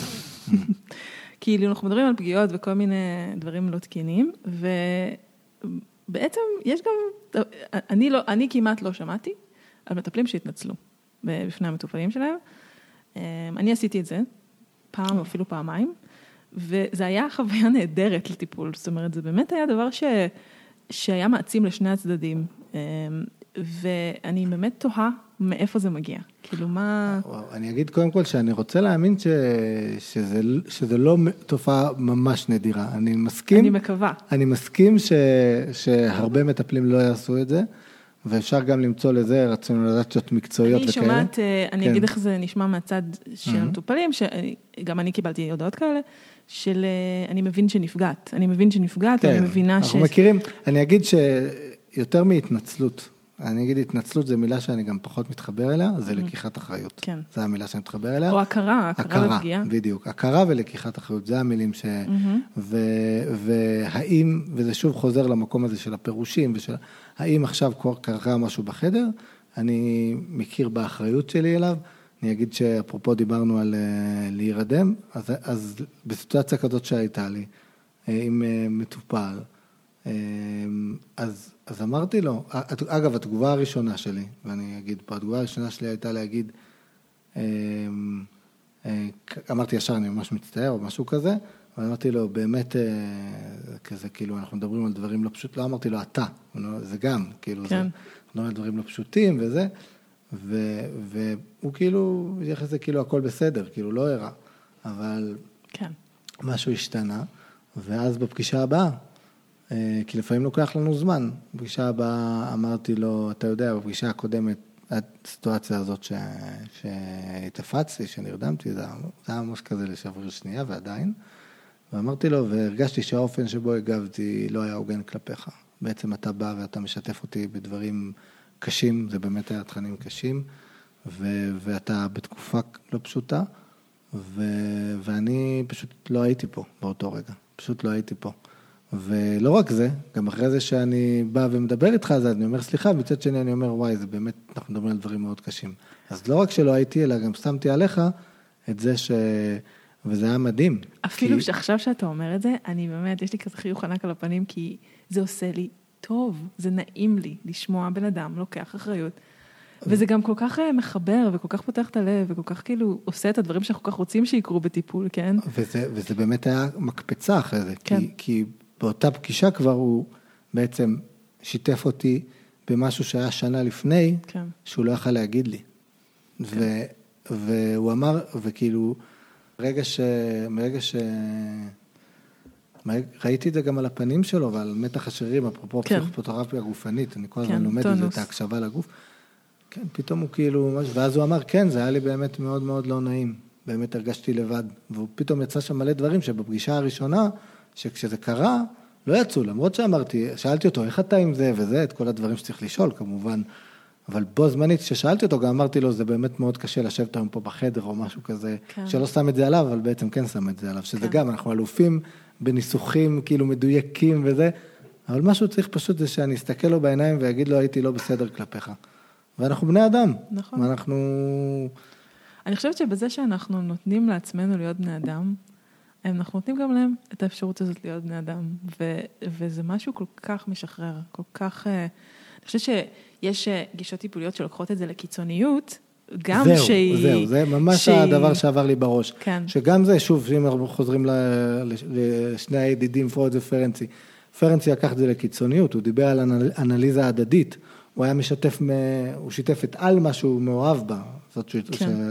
זאת אומרת, היה שם באמת אה, חוסר גבולות, ובאמת זה היה המקום של הפגיעה, ואני אגיד, זה, זה מה שכל כך עוזר להבין את ששער פגיעה הוא הרבה פעמים אותו שער בשתי הקצוות שלו, זאת אומרת שאני לוקח את נושא נניח של אה, האם אה, פסיכותרפיה של בן אדם אחד או של שני אנשים בחדר, כאילו אינטרסובייקטיביות או טיפול היותר קלאסי, אז אם אני הולך לקצה של הטיפול הקלאסי של הסמכותנות, זה מאוד קל לראות את הפגיעה כפגיעה מתוך היררכיה, ואם אני משטיח את ההיררכיה, אם אני אומר, אנחנו בעצם, זה אנליזה הדדית, אתה עושה לי אנליזה, אני עושה לך אנליזה, אין פה מבוגר שלוקח אחריות, וזה הנקודה הזאת שבסוף לא משנה מה קורה בחדר, האחריות היא קודם כל שלי כמטפל, זה הדבר הזה שהמטופל חייב לדעת, אחרת לא יהיה אה, את התהליך הזה באמת של הריפוי, לא יהיה את המרחב הזה שכמו שאמרת, הוא אף פעם לא לגמרי בטוח, אבל... כן.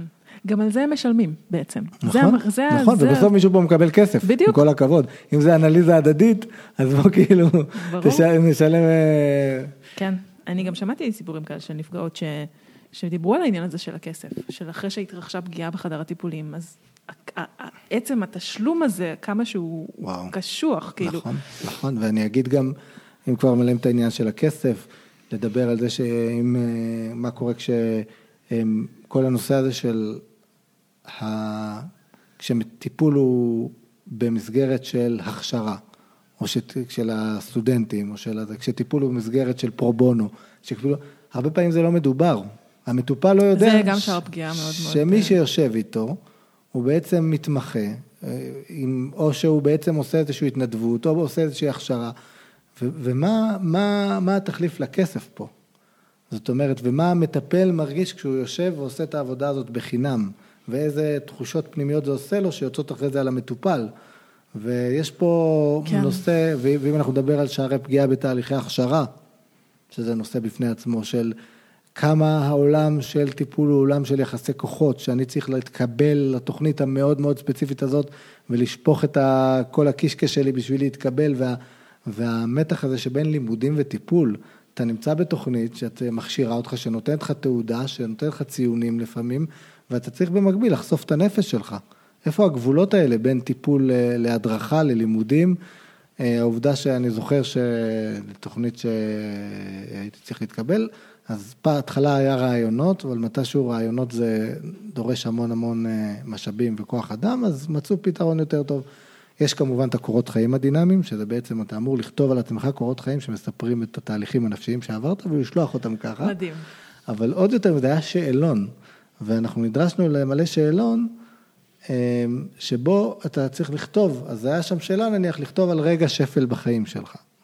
כאילו, איזה מין דבר זה לבקש מאדם לכתוב בשאלון, כאילו, עכשיו, אני אגיד, זה מקום שאני נורא מעריך, למדתי בו, אני אוהב אותו, ואני מאוד מאמין בדרך שהוא מתווה, ועדיין יש מקומות שההיררכיה הזאת, או, או אה, הצגות מקרה, שמישהו מציג מקרה, שלא לדבר על האחריות של הסודיות כלפי המטופלים, שזה עולה פה שאלה, אבל סטודנט מציג מקרה וכולם מגיבים אליו. כן. והולכת שם, שם תהליך של, שלפעמים שהוא יכול להיות ממש ממש על גבול ההשפלה, כאילו אם זה לא מוחזק ואם זה לא נשמר, והכל, ב, גם כל אחד נורא חשוב לו להציג כמה הוא מטפל מוכשר וכמה הוא מבין בתוך הקבוצה וכל התחרותיות והנרקסיזם, זאת אומרת, יש פה כל כך הרבה שערי פגיעה גם בתהליכי הכשרה ובתהליכי הדרכה, כן.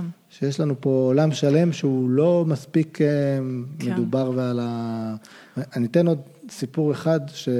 שככה באמת אה, קרה, אני אתן ככה זה, שבן אדם נמצא בטיפול אצל מישהו, והוא מגלה שהחיים שלו אחרי זה מפורסמים בספר. והבן אדם הזה מגיע למצב זה כל כך שובר אותו ולהתפרקות נפשית שהוא מתאשפז והוא מגיע למצב אובדני, בגלל שהוא קרא את החיים שלו בספר של המטפל החשוב. זאת אומרת, יש פה המון המון כן. אה, אדוות של פגיעות מהמון המון כיוונים שאנחנו בכלל לא חושבים אותם, ואנחנו נורא עסוקים בדבר הכל כך חשוב והנעלה, ואפרופו פגיעה בתוך קהילה, אנחנו קהילה נורא נורא נחשבת ומוערכת, ועולם הטיפול זה כאילו, כולם אומרים לנו איזה עבודת קודש אתם עושים, וכמה זה חשוב, ו, ומצד שני, אותם אנשי קודש גם עושים דברים שהם לא כל כך קדושים, בדומה לקהילות כן. אחרות, זאת אומרת... אני בעצם אה, גם פניתי לך אחרי מאמר שקראתי באתר אה, המקום הכי חם בגיהנום, שלך ושל שולמית שפר, שפרברג, אה, על, דיברתם על, על סוג של עולם הטיפול צריך לעבור בעצם איזושהי הסתכלות פנימה, לתוך כן. עצמו. ו... בעצם אנחנו, אני אגיד, אנחנו אלופים mm-hmm. בלדבר על שחזורי פגיעות, וכל מה שדיברנו, וההבנה של העומק.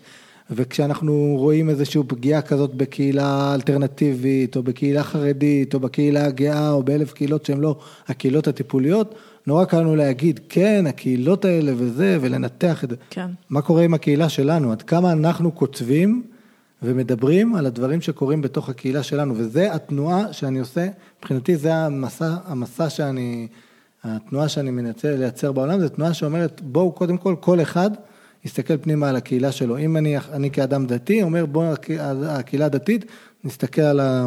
אני כמטפל, בוא, וכעולם העבודה הסוציאלית, עולם, זאת אומרת, כל, אני חושב שהשינוי המשמעותי מגיע כשאנחנו בתוך הקהילה שלנו מייצרים את השיח הזה, ו, ואני אגיד שזו אמ, נקודה נורא דומה שראיתי, זה ש... הם מטפלים אה, קונבנציונליים, אומרים, טוב, בטיפולים האלה שיש בהם מגע... או בטיפולים האלטרנטיביים בכלל. נכון, בטיפולים האלטרנטיביים, בטיפולים שיש מגע, שמה זה קורה. כן. כי כאילו אם אנחנו לא נוגעים, אז לא יהיה פגיעה. כאילו זה כמו אנשים דתיים שאומרים, אצלנו שומרים נגיעה. עכשיו אנחנו יודעים שגם במקומות שומרים נגיעה יש פגיעות, גם במקומות... יש את זה בכל, פשוט בכל... נכון, והנקודה היא לא אה, לדבר על... האם יש פגיעות, אלא מהם שערי הפגיעה ומה מאפשר אותם ואיך אנחנו מצמצמים אותם ואיך אנחנו מייצרים שיח על הדברים האלה כן, שקורים. זה ממש אה, הרעיון מאחורי הפודקאסט והקבוצה, באמת, נכון. זה בדיוק הסיבה שיש פרקים על נושאים מסוימים בתוך קהילות מסוימות. אמ, אני אגיד עוד משהו אחד שחשוב לי להגיד כמסר, שכשהמידה של אה, חוזק של קהילה, חוזק פנימי אמיתי, נמדד בזה שהיא מתחילה להסתכל פנימה, ואני חושב שהעובדה שהקהילה החרדית היום והקהילה הגאה הם במיטו שלהם, שנתיים, שלוש אחרי המיטו הקודם, זה מעיד על החוזק של הקהילות האלה, העובדה שזה כבר לא קהילות שהן אה, של מיעוט, אה, מיעוט אה, תרבותי וחברתי, אלא זה קהילות שכבר יש להן כוח פוליטי, כוח חברתי, וסוף סוף אפשר להסתכל פנימה ולראות, ואני חושב שזה מעניין שקהילה טיפולית היא קהילה עם המון כוח פוליטי וחברתי, לא, לא מספיק עושה את הדברים האלה, כן. אנחנו לא מספיק נכתבו מספיק מאמרים על, אה, על, ה, על פגיעות בתוך טיפול ועל אה, הדינמיקה הזו של פגיעה בטיפול. כן, נכון. אני רוצה שנעשה רגע, ננסה לעשות אה, סקירה או לנסות לדבר על אמ, בעצם איך, איך הפגיעות האלה קורות בטיפול, כי מטפלים, יש לה, אנחנו כאילו, אנחנו כאילו מגיעים לקליניקה בלי צרכים, לכאורה. שם ו... זה מתחיל. שם זה מתחיל, הלכאורה. לגמרי. כן. לגמרי. אז אולי, אולי זה יעזור אם קצת נאוורר רגע את, ה, את המקום הזה ש, של, אמ, דיברת קודם נגיד על איזה צורך מזוכיסטי של מטפל, שאולי הוא רוצה להלקות את עצמו דרך, כן, אמ, כן. איזה צרכים ככה בצל, שנמצאים שם בצל שאנחנו יכולים לדבר עליהם. בסוף. כמובן ב... יש את, ה, את הצורך ב, בלהיות מציל, להיות זה שכאילו עוזר, להיות זה ש... הערצה. כן. בטח. אה, קודם כל, זה, זה לגמרי נוכח בכל הפודקאסט, אני שומע את זה בהרבה פרקים ש, שהיה דיבור על זה, וזה בהחלט שבסוף ההבדל בין מטפל פוגע למטפל לא פוגע, זה בעיקר, קודם כל, אם האם מטפל מודע לזה שהוא בכלל יכול לפגוע. כן. זאת אומרת, באמת בעיקר, במפגש עם הצל, עם הצל של עצמי ועם, ה, ועם החלקים ועם הצרכים שלי, בראייה שלי כבן אדם, וכ... אה, ואני אגיד ש... אחד הדברים המרכזיים שמשפיע על מטפלים זה טראומטיזציה משנית. אני חשוף כל הזמן לטראומות. נכון. אני לא מצליח לעזור הרבה פעמים, אני מרגיש חסר אונים, ואז כשאני מרגיש חסר אונים, יכול להיות שאני אפעל כדי להפחית את חוסר האונים שאני מרגיש, וזה כמו הם, הרצון הזה לאמץ, לאמץ ילד, לאמץ מטופל, כאילו לקחת אותו אליי הביתה. להרגיש איזו שליטה אה, כזאת. כן, כאילו, בדיוק. אז זה גם צורך בשליטה. אני אגיד שיש גישות, אה, ניסים דיבר על זה בפרק שלו, על טיפול פוליטי. גישות שרואות בכל העולם הזה של טיפול צורך בשליטה, כאילו שזה איזשהו. מנגנון שליטה כן. חברתית, שבעבר זה היה, נגיד שפוקו גם כותב כן. על זה, שבעבר זה היה רבנים ועכשיו זה המטפלים, שגם מנרמלים מה נורמלי ומה לא, וגם כאילו... כן, גם מש- עמרי דיבר על זה בפרק שלו. כן, אז, אה, אז אני אגיד שכמובן ש, אה, שזה, אני מכיר את נקודת המבט הזאת, אני רוצה להאמין שטיפול זה לא רק זה, כמו שהורות זה לא רק זה, כמו שהרבה דברים אחרים, אבל כן אנחנו צריכים להכיר שיש לנו צורך להרגיש נורמליים, ושאני יכול לשבת מול מטופל, זה כמו שאנחנו יושבים מול חתונמי, כל מי שפה רואה חתונמי, הרי מה ההרגשה המרכזית? זה להסתכל על אנשים ולהגיד וואי איזה איזה צרות שלהם כן. וכמה אני בסדר. כן. מטפל יכול לשבת ככה בחדר הטיפול, כמה נורא זה שמטפל יושב בחדר הטיפול ומרגיש, ואז מה המטופל מספק לו? את הצורך שלו בלהרגיש נורמלי. כן. אמ, אז זה, זה בעצם כל הצרכים האנושיים שלנו, אבל המענה לזה זה קודם כל אמ, לראות, אה, קודם כל שגם לנו יש צרכים, ואנחנו יושבים בחדר עם הצרכים האלה והם שותפים למה שקורה, ולראות איפה אנחנו מקבלים סיפוק לצרכים האלה שהוא לא בטיפול, לצורך באינטימיות, לצורך בקרבה, לצורך בהערכה. לצורך ב- ואני רוצה לציין את הצורך בפרנסה. שאנחנו מקבלים בטיפול שהוא כאילו לא, לא מדובר, נכון. לא מדובר, אבל אה, נגיד הצורך בפרנסה שגורם נגיד לאנשים לקבל אנשים לסדנאות שלהם, שהם לא צריכים להיות בסדנה הזאת, או לקבל מטופלים שהם לא צריכים להיות מטופלים ממש, שלהם. וגם שמעתי את זה בפרק של מתי, שהיא אמרה כאילו, אה, יש אנשים שלא קיבלנו לסדנה שלנו עכשיו.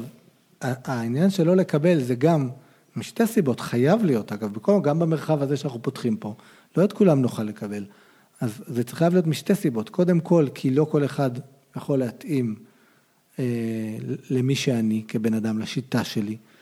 אה, וגם לא הכל בכוח שלי לטפל, זאת אומרת, זה גם יכול להיות התאמה כן. וגם כאילו, וגם יכול להיות שיש משהו שאני לא רוצה וזה גם בסדר. זה כן. בסדר, זה שלקחנו את התפקיד הזה לא אומר שאנחנו צריכים לתת מענה לכולם בכל זמן, בכל זה, כל עוד יש שקיפות ו- כן. ו- ושיח פתוח על זה. כן.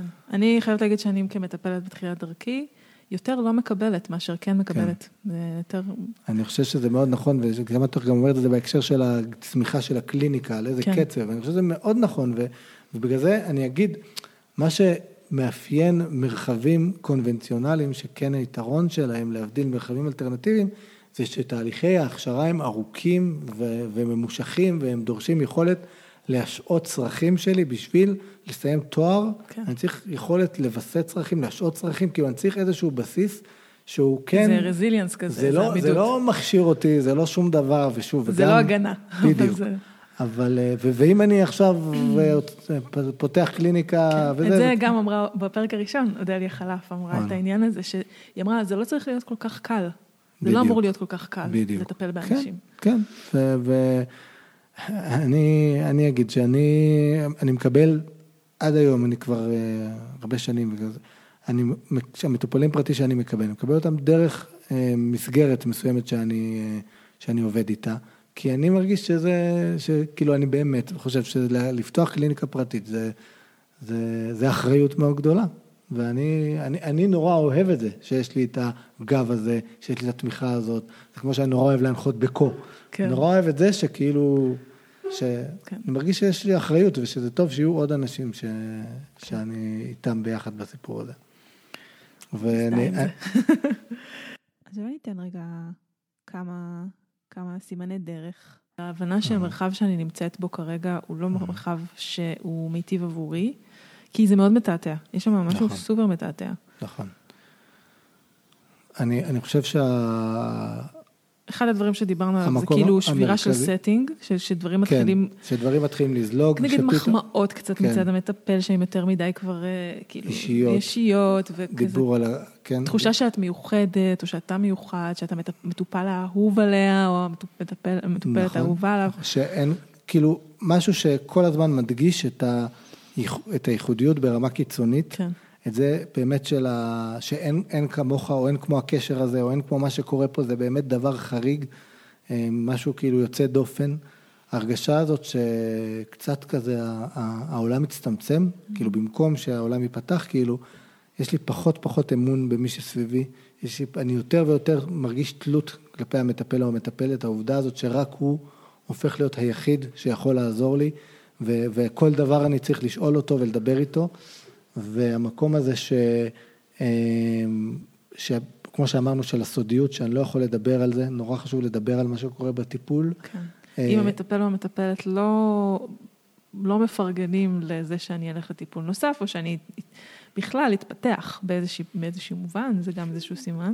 כן, אני, אני אגיד שזה גם שאלה של עד כמה בכלל אפשר לדבר על דברים, עד כמה אפשר, כן. אם יש אזורים שאני מרגיש שאסור לי לדבר עליהם, זה נורת אזהרה, כאילו, בגלל המטפל. אם זה קשור לזה שקשה לדבר, זה בסדר, אבל אם מה שאני חושב שדבר עליו איתו, זה, זה, של, זה נקודה, עוד משהו מאוד חשוב, זה להעלות ביקורת. כל הזמן לתרגל את זה, גם תתרגלו את זה. ת, תשבו עכשיו בטיפול ותחשבו על משהו אחד, משהו אחד שלא הולך פיקס. כן. ותעלו אותו ותראו איך הוא מגיב, כן. תראו איך היא מגיבה.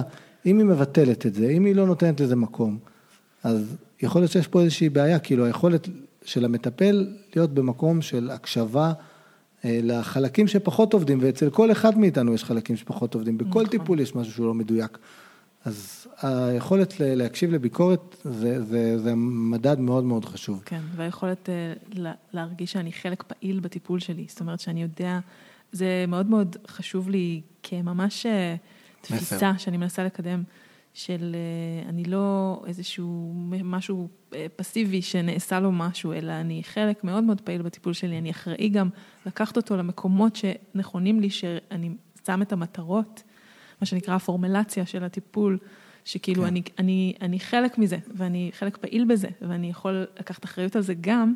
אמ, בזה שאני מסכים, עוד פעם, לזכור שהטיפול הזה, זה הכלל אצבע שאני הכי מדגישה, המרחב הזה הוא למעני. בדיוק. ולשאול כל הזמן את השאלה הזאת, האם מה שקרה עכשיו הוא למעני. גם אם זה לא נעים לי, זאת אומרת, גם אם קורה עכשיו משהו שהוא מאתגר אותי, מכעיס אותי, אה, אה, לא יודעת, לא סטנדרטי בחיים שלי, אפילו קיצוני בחיים שלי, ו... אבל הוא עדיין למעני ואני מבין, מבינה למה, זה, לאיזה צורך זה ומה השירות שנעשה פה עבורי, כן. אז זה, זה במחוזות התקין. כשיש את הבלבול הזה, כשיש את ה... בכל קשר אגב בחיים, כשיש את נכון. הבלבול הזה, את הערפול הזה, את הקצת תחושה הזאת של רגע, מה קרה פה עכשיו, יצאתי מהחדר ואין לי מושג כן. מה קורה, זה סימן אזהרה מבחינתי מאוד מאוד מאוד... לגמרי, אה, שזה משהו עמום כזה, לא כן. ברור, כאילו הערפל הזה. כן. ואני אגיד שבכלל התחושה הזאת של... אה, שאני בעצם מספק פה משהו למישהו אחר, כאילו זו תחושה לפעמים כזאת שיוצאים מטיפול מרוקן. כן. אה, עכשיו, אפשר לצאת בתחושות קשות, אבל כאילו תחושה כזאת ששואבת, שכאילו, אה, שאני בעצם ממלא פה צורך של מישהו אחר, זה, כן. זה באמת, אה, אני אגיד שגם מטפל, שנו, שיכול להיות מטפל שהוא מאוד מאוד מתנצל, ואפרופו הנרקסיסט המילגני. כן, לא, הנרקסיסט הקוברטי, הנרקסיסט הסמוי, כן. סליחה, הקוברטי. שכאילו מטפל שנורא מהר לוקח את מה שאתם אומרים, וכאילו אומר, כן, אני... וכאילו אפילו חוגג את, ה, את החוסר יכולת שלו, ואת ה... Mm-hmm. זה גם מקום שיכול להיות מאוד מורכב, ויכול להיות שאתם פה, אה, או אנחנו פה, אה, מטופל או מטופלת, גם משמשים את הצורך של המטפל להרגיש שהוא לא בסדר, ושהוא אה, צרכים מזוכיסטים, שזה כאילו מאוד מאוד מורכב. כן. לכן זה, זה באמת... חוזר למקום של ההקשבה לתחושות שלי, לגוף שלי, איך אני יושב בחדר ואיך אני נושם בחדר. ו... כן. האם, האם יש לי את הכוח שלי? האם הכוח שלי נמצא איתי? כן. האם אני... תזכרו אמ, שבסוף, כל אחד מאיתנו, הוא, יש לו מומחיות לחיים שלנו, ואף אחד לא יכול לקחת את זה מאיתנו. אה, לא משנה באיזה גיל אני, גם אם אני פוגש נער בן 13, הוא 13 שנה חי עם המורכבות שלו, ויש לו מומחיות. עכשיו, הוא בא כדי לקבל עזרה. זה ברור, ואנחנו פה בשביל לתת את העזרה. אבל בסוף זה כן איזשהו מסר שעובר שאתה המומחה לחיים שלך. כן. ו... נכון. זה בסיס כזה. והתפקיד של המטפל זה להעצים את זה, לעזור לזה, לעזור לזה, איך לצמוח ובסופו ול... של דבר, זה ה... זאת המטרה. כן. אוקיי, אז בואו נסיים, ננסה לסיים באופטימיות. שני... אה, קודם כל, מי שנפגע או נפגעת בטיפול, ואנחנו מדברים על כל הסקאלה, אני קיבלתי לאורך השנה הזאת המון המון המון טלפונים מאנשים שפשוט שאלו אותי מה לעשות, מה אני יכולה לעשות. אז אה, יש מה לעשות, אין מה לעשות. כן. אה, אז קודם כל אני אגיד שמבחינתי אי אפשר להיות בשדה הזה בלי להיות אופטימי. אי אפשר לשרוד אה, דיבור על טראומה בלי, אה, בלי להאמין בצמיחה מתוך טראומה, צמיחה אישית, צמיחה קהילתית, צמיחה חברתית. אה, אני אגיד שבהרצאה של נתנאל פרבשטיין הוא דיבר על מעקף רוחני והוא דיבר על האופן שבו הפוגע משתמש בו, אבל הוא אמר, ואני כאדם דתי רוחני, הרבה זמן חשבתי שאני צריך לוותר על הרוחניות שלי, ובאיזשהו שלב הבנתי שאני לא צריך לוותר עליה, שזה שהשתמשו ברוחניות לשם פגיעה, זה לא אומר שכל הרוחניות היא פגועה. כמו שברור לנו שבן אדם שעבר פגיעה מינית, לא היינו רוצים שהוא יוותר על המיניות שלו. כן. אנחנו רוצים לייצר מיניות בטוחה, ואותו דבר לגבי טיפול. אנחנו רוצים לייצר מרחב בטוח בטיפול, אנחנו רוצים לייצר אה, מרחב שבו אפשר לחשוב את הדברים האלה, ואני מאוד מאמין בזה. ועצם זה ש... התנועה העולמית הזאת, שמיטו זה סמל שלה, והתחילה עוד, התחילה באמת עוד מפרויד, ואחרי זה פרנצי, ואחרי זה המהפכה הפמיניסטית, וג'וג'ט לואיס הרמן, וונדר קולק, והרבה אנשים שעכשיו אה, מדברים טראומה, אז זה קורה. זאת אומרת, האופטימיות שלי, קודם כל מזה שהפודקאסט הזה קורה, השיחה הזאת קורית, וה, והתנועה הזאת קורית בעולם, והצורך הזה בדיבור, שג'ודית לואיס הרמן מדברת על זה בדיאלקטיקה של הטראומה, שיש לנו צורך לשתוק וצורך לדבר. הצורך הזה הוא קורה. ו, ו, והאחריות שלנו, המקום האופטימי זה לייצר, כמו הקבוצה, בעיקרון, ברמה הפורמלית יש את ועדות האתיקה. וועדות אה, המשמעת, שגם בגלל זה נורא חשוב שיהיה חוק והסדרה. לעובדים סוציאליים יש ועדת אתיקה וועדת משמעת, במשרד הרווחה, באיגוד העובדים הסוציאליים, פסיכולוגים יש את ועדת האתיקה, ויש כל מיני ועדות של, של של איגוד הפסיכולוגים והאגודה ואת המוסדות הפורמליים האלה. אני לא יודע להגיד באמת, אני לא מצליח להבין כמה זה, זה, זה אפקטיבי, אבל זה כן משהו שחשוב להכיר וחשוב לפנות אליו. במקביל כמובן יש את אה, קווי הסיוע שנותנים מענה. אה, אני חושב שצריך להכיר את, אה, את, את הנושא הזה של אקטיביזם בהקשר של פגיעה מינית, שהוא גם כלי מאוד חשוב, בין אם זה דרך תקשורת או דרך רשתות חברתיות ודרך יצירת מעגלים חברתיים של דיבור על פגיעה, שהוא לפעמים אין מה לעשות, זה הדרך היחידה, העובדה שמה שבסוף שינה את המרצה מהדרום, זה זה שיצרנו הרבה אנשים ביחד מאבק, ובאמת לאחרונה גם הודיעו שפיטרו אותו מהתפקיד שלו באקדמיה, שהוא בעצם המשיך להחזיק בתפקיד שלו. כן. אה, אז זה בעצם לייצר שיח, לייצר תנועה חברתית, אה, ובעצם המענה לשערי פגיעה זה לייצר מקומות בטוחים לדבר בהם על פגיעות, וככל שנייצר יותר מקומות כאלה, ככה אנחנו נחיה בחברה יותר בטוחה. ו... ואני רואה את זה קורה, לכן אני אופטימי, כי באמת, אה, ואני אגיד שמאוד מאוד חשוב להכיר את המושג של צמיחה מתוך טראומה, אולי צריך פרק בפני עצמו על זה, אבל שאני אגיד נכון. בשתי מילים שצמיחה מתוך טראומה זה המקום שבו שרדתי את הטראומה וקיבלתי הכרה וקיבלתי מענה, ואני מצליח, מצליחה אפילו בזכות התהליך שעברתי, זה לא בזכות הטראומה, הטראומה עדיף שלא הייתה, אבל בזכות התהליך שעברתי אחרי הטראומה, אני מצליחה לפתח קשרים יותר משמעותיים, מי שקרובים אליי, אמונה יותר גדולה בכוח שלי לשנות, ולייצר איזושהי גם שליחות אישית שלי ש... שקשורה לזה. אז זה ככה בשתי מילים על הנושא שהוא... שבאמת שווה לדבר עליו, אבל כן. אני בסוף, כשאנחנו יושבים פה, אני לצד הקושי והדברים הנוראים שאני פוגש, אני גם מאוד מאוד אופטימי. אני אגיד עוד משהו אחד על זה, שיש משהו נורא חזק שאנה אלוורז אומרת במאמר מאוד חשוב שנקרא הצורך לזכור והצורך לשכוח, שהיא אומרת, מטפלים באים לילדים שעברו פגיעה והם חושבים שהם ילמדו אותם משהו על הרוע בעולם, כאילו יסבירו להם, כן. בואו, כאילו לא אומרת את זה במילים האלה. הם מכירים את הרוע הרבה יותר טוב ממכם, זה לא מה שהם צריכים ממכם. הם צריכים ממכם את המקום שתהיו איתם, שתקשיבו להם ושתיתנו להם גם לא לספר כשהם רוצים, זה גם נורא חשוב. לכבד את זה שמטופל לא רוצה לדבר. הרבה פעמים טכניקה טובה בטיפול זה להגיד, אני שואלת אותך, אני שואלת אותך שאלה, אבל אתה לא חייב לענות, ויותר מזה, אפילו אל תענה. אני רוצה שאלה שתיקח אותה. וכאילו, גם המרח... להבנות מרחב שאני לא חייב לדבר ולא חייב לענות. ולכבד את זה שמי שיושב מולנו, יש לו הרבה יותר ניסיון מאיתנו איך שורדים טראומה, הרבה הרבה יותר. את שאלת אותי על אופטימיות, ותכניסי את החלק של האופטימיות.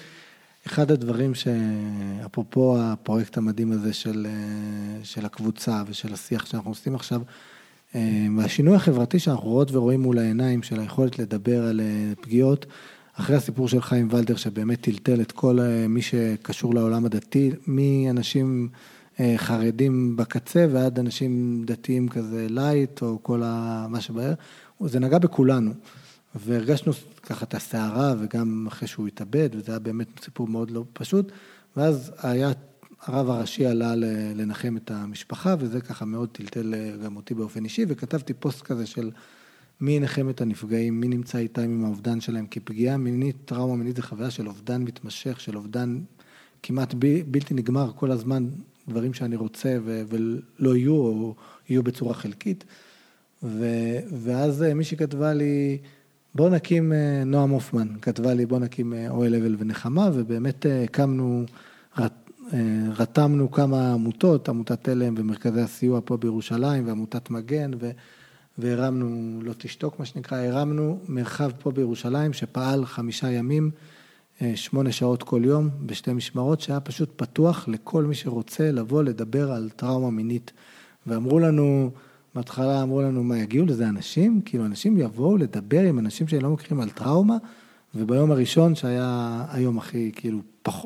ההתחלה, אמ, ישבנו שם איזה שעה, אף אחד לא יגיע, אני כבר הרגשתי לא בנוח עם המתנדבים שגייסתי, אבל אה, הגיעו ביום הזה 20 איש שישבו ודיברו ופתחו וואו. מכל קצוות האוכלוסייה, ובמשך השבוע הזה היו מאות אנשים. וואו. אנחנו מדברים על סדר גודל של 500 אה, איש שבאו דתיים, חילונים, חרדים, גברים, נשים, היה, זה היה מה שמדהים שהיה אחוז מאוד מאוד דומה בין גברים לנשים, לא מעט גברים שבאו ושיתפו, ו, וחברה פמיניסטית אה, שאני מאוד מעריך ואוהב, אמרה לי, אני שנים פועלת בתחום ועושה מלא דברים, ובחיים לא יצא לי ככה לשבת עם, אה, עם גבר חרדי ולדבר איתו על טראומה מינית, מדהים. וכאילו, עוד, ועוד דבר אחד קטן, שיש לי מלא, מלא כאילו דברים שהיו שם, זה...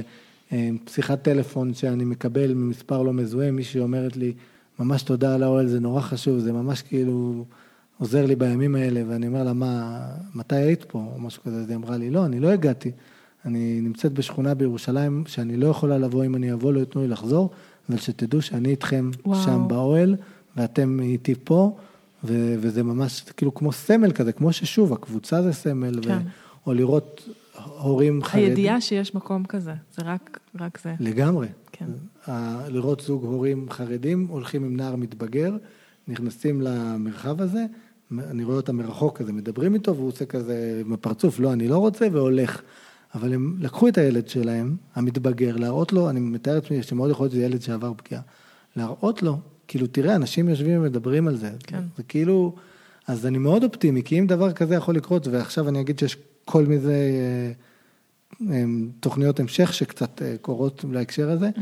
ואני מדמיין את זה שיהיה יום שאנחנו כולנו נוכל לבוא ולשבת ולדבר במרחבים פתוחים, פנים אל פנים, לא רק בפייסבוק, על, על הרגעים שהרגשנו אולי אכזבה או טראומה, או, ולא להתבייש בזה, ובאמת הרגשה שבמקום הזה אין את הבושה הזאת, וזה היה mm-hmm. מאוד מאוד חזק. אז אני מאוד אופטימי. יופי, אני שמחה, אני גם, אני נדבקת באופטימיות שלך. אז אה, אני ממש מודה לך, אני מרגישה שאנחנו ממש מדברים באותה שפה וכל השיחה שלנו ככה זרמה. כן, אמ, וכדי באמת, אמ, אנחנו באמת רוצים נראה לי שנינו לשנות את עולם הטיפול. אני מקווה שזה מה שאנחנו עושים, ואני ממש מודה לך כל, כל המידע החשוב הזה ועל מי שאתה, הצורה שאתה מתבונן על הדברים שהיא כל כך יקרת ערך בעיניי. אה, אני מרגיש שאחד הדברים הכי מורכבים בעולם הטיפול, ואפרופו שערי פגיעה וכהן, זה הבדידות של המטפל. והעובדה שהרבה פעמים מטפל, מטפלת עובדים לבד, עם כן. מקרים מאוד מאוד מורכבים. וזה אגב, עוד שער אה, פגיעה, זה, זה הבדידות של המטפל והצורך נכון. שלו בהכרה ובכל זה. ואם אנחנו מצליחים לייצר אצלנו בקהילת המטפלים שותפויות כאלה, ומקום כזה שאנחנו שנינו ביחד בתוך הדבר הזה, ושנינו ביחד גם יכולים... אה, לטעות וללמוד מתוך טעויות ולהתפתח, ו... אז הביחד הזה הוא גם כן אה, איזשהו משהו שמצמצם את ה... זה פשוט באמת, זה נשמע כאילו הכי בסיסי, פשוט להיות, לדבר ולא להיות כן. לבד ולשתף. נכון. והפרויקט הזה שלך הוא לגמרי אה, אבן אה, משמעותית בתוך הדבר הזה. אז תודה גם לך. תודה. שאני... הפרק הופק והוגש על ידי שני קדר, השיר בפתיח הוא של ההרכב We are Ghost. אתם מוזמנים ומוזמנות להצטרף לקבוצת הפייסבוק שלנו, מה קורה בטיפול שלי. זו קבוצה שבה אנחנו משוחחים אה, על פגיעות בטיפול, על נושאים שקשורים לאתיקה בטיפול. קבוצה של אה, גם מטופלים, גם מטופלות, גם מטפלים, גם מטפלות. מוזמנים להצטרף אלינו, וגם כמובן מי שמרגישה שהיא מקבלת ערך מהפודקאסט, לתרום להמשך הקיום של הפודקאסט בדרך אתר הפטריון. הכתובת היא patreon.com/שני קדר. נשתמע בפרק הבא.